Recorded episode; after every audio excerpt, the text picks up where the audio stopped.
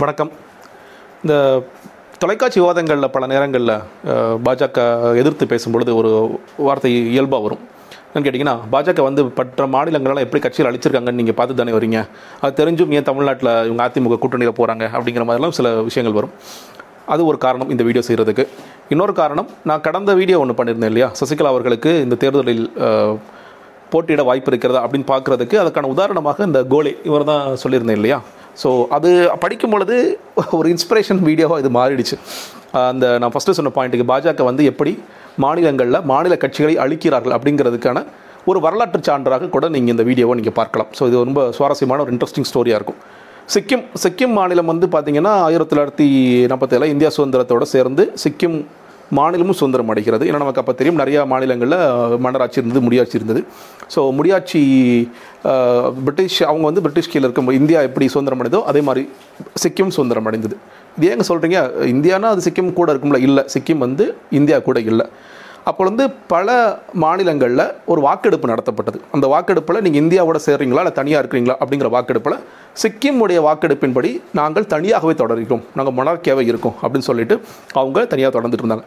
So அதனால் இப்போ பல மாநிலங்கள் சிறப்பு அந்தஸ்துன்னு பேசுவோம்ல. இப்போ காஷ்மீரில் எப்படி ஒரு சிறப்பு அந்தஸ்து இருந்ததோ அதே மாதிரி சிக்கிமுக்கும் ஜவஹர்லால் நேருக்கும் சிறப்பு அந்தஸ்து கொடுத்து ஓகே நீங்கள் சிறப்பு அந்தஸ்தோடு செயல்படுங்க.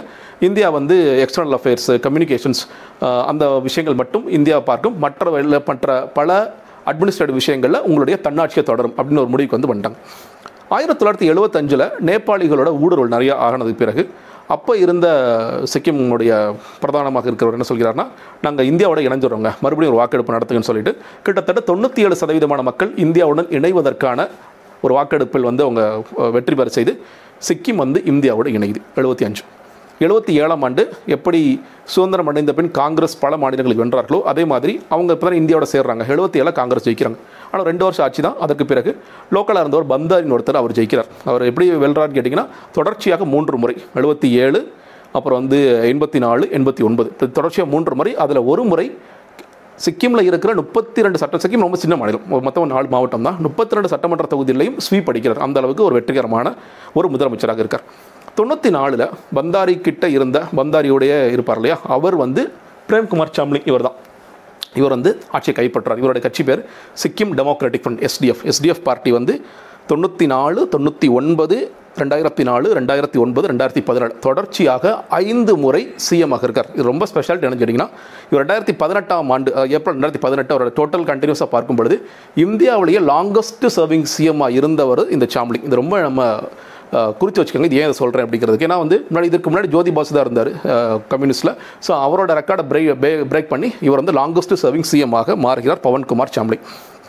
நான் அந்த கதையிலே சொல்லியிருந்தேன். அதில் வந்து இந்த கட்சியில் இருந்த இவர் கோலே பிஎஸ் கோலே ரெண்டாயிரத்தி ஒன்பது வாக்கில் அந்த கட்சிக்குள்ளே சிறு சலசலப்பு ஏற்படுது. ரெண்டாயிரத்தி பத்துல இருந்தே அவங்களுக்கு அவருக்கும் தன்னுடைய தலைவருக்கும் பிடிச்சிக்கல. ஸோ அவர் வந்து தன்னுடைய தாய் கட்சியிலிருந்து பிறந்து பிரிந்து ஒரு சொந்தமாக கட்சி ஆரம்பிக்கிறார். அது எஸ்கேம் கிராந்தி மோர்ஷா அப்படிங்கிற சிக்கிம் கிராந்தி மோர்ஷா அப்படிங்கிற கட்சி ஆரம்பிக்கிறார்.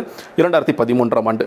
இரண்டாயிரத்தி பதினான்காம் ஆண்டு நடந்த சட்டமன்ற தேர்தலில் அவர் போட்டியிடுகிறார். தன்னுடைய தாய் கட்சி எடுத்து போட்டியிடுறார். ஆனால் வெல்ல முடியலை. வெறும் பத்து சீட்டு மட்டும் தான் ஜெயிக்கிறார். அதனால் பிரேம்குமார் சாம்லிங்க மறுபடியும் சிஎம் ஆகிறார் ரெண்டாயிரத்தி பதினாலில். மறுபடியும் ரெண்டாயிரத்தி பத்தொன்பது தேர்தல் கடைசியாக நடந்த தேர்தல் அதாவது ரெண்டாயிரத்தி பத்தொன்பது லோக்சபா தேர்தலோடு நடக்குது. அந்த தேர்தலிலும் வந்து இவங்க ரெண்டு பேரும் மாறி மாறி போட்டிடுறாங்க நான் முன்னாடி சொன்ன மாதிரி இப்போ ரெண்டாயிரத்தி பதினாறு ஒரு இன்சிடென்ட் நடக்குது. அந்த இன்சிடென்ட் என்னன்னு கேட்டிங்கன்னா பாரதிய ஜனதா கட்சி நீங்கள் நார்த் ஈஸ்டர்ன் மாநிலங்களில் இருக்கிற எல்லா முதலமைச்சர்களும் எல்லா முதலமைச்சர்களும் போது காங்கிரஸ் அல்லாத முதலமைச்சர்களையும் சேர்த்து ஒரு கொடையின் கீழ் ஒரு அம்ரலா ஃபார்மேஷன் நெடா அப்படின்ற ஒரு நார்த் ஈஸ்டர்ன் டெவலப்மெண்ட் அப்படிங்கிற மாதிரி ஒரு ஃபார்ம் பண்ணி அமித்ஷா வந்து அதுக்கு தலைமை வகித்து ஒன்று பண்ணுறார் அவருடைய என்ன நோக்கம்னா இனிமேல் காங்கிரஸ் இருக்கக்கூடாது அப்படிங்கிறது ஒரு பிரதானமான நோக்கமாக வெளியே தெரிந்தாலும் கொஞ்சம் கொஞ்சமாக இந்த மாநில கட்சிகளையும் எப்படி போட்டு தள்ளுறது அப்படிங்கிறதுக்கான ஒரு நோக்கத்தோட இந்த ஒரு அம்ரலா ஃபார்மேஷன் ஆரம்பிக்கப்படுது. ஸோ ரெண்டாயிரத்தி பத்து அந்த ஃபார்மேஷனில் இவர் இருக்கார் ஷாம்லிங்கும் இருக்கார். எல்லா மாநில முதலமைச்சர் மாதிரி அவரும் ஒரு கன்வீனராகவும் ஒரு ஃபவுண்டராகவும் இருக்கார் அப்படிங்கிற பார்க்குறோம். ரெண்டாயிரத்தி பத்தொன்பதில் பாஜக என்ன சொல்கிறாங்க எஸ்டிஎஃப்ட போய் எங்கே நம்ம கூட்டணி வச்சுக்கலாம்னு சொல்லி கேட்குறாங்க அதுக்கு ஷாம்லிங் என்ன சொல்கிறார் இல்லைங்க நாங்கள் காலம் காலமாக எங்கள் எங்கள் ஊரில் வந்து மாநில கட்சிகள் தான் கோல வச்சுட்டு வரோம். அதனால் நாங்கள் உங்கள் கூட கூட்டணி வச்சுக்க முடியாது. அதே நேரத்தில் வந்து நான் முன்னாடி சொன்ன மாதிரி பிஎஸ் கோலே அதுக்கு முன்னாடி சிறைக்கெல்லாம் போயிட்டார். ஏன்னா ஒரு ஒரு ஊழல் குற்றச்சாட்டு சிறைக்கு போயிட்டார்.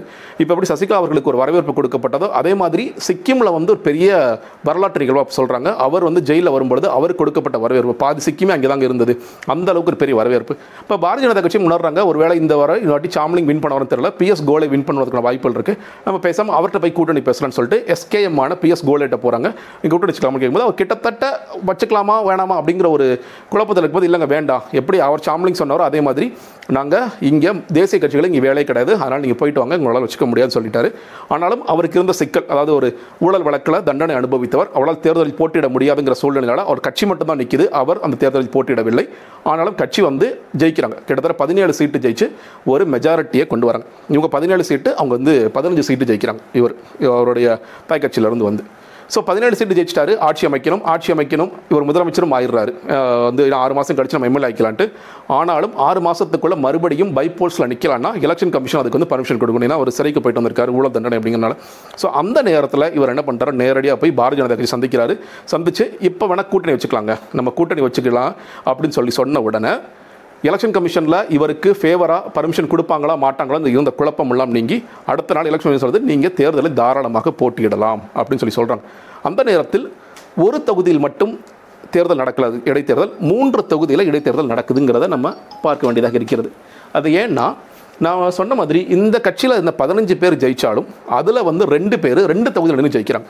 ஸோ ஆப்வியஸ்லி வந்து அவங்க ரெண்டு தேர் இது ரிசைன் பண்ணணும். அதே மாதிரி இவர் கட்சியில் இந்த எஸ்கேஎம்ல இருக்கிறவங்களும் ரெண்டு தொகுதியில் ஜெயிக்கிறாங்க. ஏன்னா நாளைக்கு வேணால் தலைவருக்கு தேவைப்படுங்கனால அவங்களும் ஒன்று விடுறாங்க ஸோ அவங்களுக்கும் வந்து மொத்தம் மூணு தொகுதி. இந்த மூன்று தொகுதியிலையும் இவங்க வந்து பிஜேபியும் எஸ்கேஎம்மும் ஒரு கூட்டணிக்கு போகிறாங்க அந்த கூட்டணிப்படி பாரதிய ஜனதா கட்சிக்கு ரெண்டு சீட்டும் இவருக்கு ஒரு சீட்டும் அப்படிங்கிற கூட்டணி முடிவாகுது. இதற்கு முன்னாடி நடந்த இன்னொரு அற்புதமான விஷயம் என்னன்னு கேட்டிங்கன்னா நீங்கள் இந்த ஏப்ரல் மேசம் மை மாதம் ரெண்டாயிரத்தி பத்தொம்பது தேர்தல் முடிந்த உடனே இந்த பன்னெண்டு பேர் சொன்னேன் இல்லையா? அந்த மொத்தம் பதினஞ்சு பேர் பதினஞ்சு பேரில் மூன்றது படை இடைத்தேர்தல் ஆகிட்டதுனால இந்த பன்னெண்டு பேரில் பத்து பேர் என்ன பண்ணுறாங்கன்னா பாரதிய ஜனதா கட்சிக்கு போயிட்டாங்க. ஸோ ஜெயிச்ச பன்னெண்டு பேரில் ஒரு காலத்தில் வெற்றிகரமாக இருந்த இன்னும் சொல்லப்போனால் இரண்டாயிரத்தி ஒன்பதாம் ஆண்டு இவர் வந்து முப்பத்தி ரெண்டுக்கு முப்பத்தி ரெண்டு அடிக்கிறார். அப்போசிஷனே கிடையாது. முப்பத்தி ரெண்டுக்கு முப்பத்தி ரெண்டு சீட்டு ஜெயிச்சவரோட கட்சியில் இருந்த பன்னெண்டு பேரில் பத்து பேர் பாரதிய ஜனதா கட்சி கேம்புக்கு போகிறாங்க இன்னொரு ரெண்டு பேர் வந்து எஸ்கேஎம்க்கு வந்துடுறாங்க. பவன்குமார் சாம்லிங் மட்டும் ஒத்தாளாக நிற்கிறார் ஸோ பதினஞ்சில் ரெண்டு இடைத்தேர்தல் பத்து பாஜகவுக்கு போயிடுச்சு ஸோ ஏற்கனவே பத்து பேர் ஜம்ப் பண்ணிட்டாங்க. நடக்கின்ற இடைத்தேர்தலில் இந்த ஒன்று ரெண்டு முடிவாகிறதுனால பாரதிய ஜனதா கட்சி மறுபடியும் அந்த இரண்டு தொகுதிகளையும் ஜெயிக்கிறாங்க. இவர் எஸ்கேஎம்ல நின்று சீஃப் எஃப்சியும் வந்து ஜெயிக்கிறார் பிஎஸ் கோலாயிரார் ஸோ ஒரு காலத்தில் முப்பத்தி ரெண்டுக்கு முப்பத்தி ரெண்டாக இருந்து தொடர்ச்சியாக ஐந்து முறை ஆளுங்கட்சியாக இருந்த ஒரு கட்சியோட நிலம் என்னன்னு கேட்டிங்கன்னா இன்றைக்கி அந்த கட்சியோட எம்எல்ஏ ஒரே ஒருத்தர். இரண்டாயிரத்தி பத்தொன்பது சட்டமன்ற தேர்தலில் பாரதிய ஜனதா கட்சி பெற்ற வாக்குகளின் சதவீதம் ஒன்று புள்ளி ஆறு ரெண்டு. ரெண்டாயிரத்தி இருபதில் அந்த கட்சியில் இருக்கிற எம்எல்ஏக்களோட எண்ணிக்கை பன்னெண்டு. கிளியராக புரிஞ்சிருக்கும்னு நினைக்கிறேன். ஸோ எப்படி வந்து ஒவ்வொரு ஊர்லேயும் தங்களுடைய ஆளுமை. ஏன்னா இப்போ டக்குன்னு கேட்கலாம். நம்ம நிறைய பேர் என்னன்னு கேட்டிங்கன்னா பாரதிய ஜனதா கட்சினா ரொம்ப க்ளீன் பார்ட்டிங்க கரப்ஷனே கிடையாதுங்க. ரொம்ப நியாயமான கட்சி நல்ல கட்சி. ஆனால் தொக்கி நிற்கின்ற ஒரே ஒரு கேள்வி ஒவ்வொரு ஊர்லேயும் இவ்வளவு எம்எல்ஏக்களையும் எம்பிக்களையும் பர்ச்சேஸ் பண்ணுறீங்களே அந்த பர்ச்சேஸ் பண்ணுறதுக்கான பணம் எங்கிருந்து வருகிறது அப்படிங்கிறது ஒவ்வொரு முறையும் சாமானியனுக்கு இருக்கும் ஒரு மிக யதார்த்தமான கேள்வி.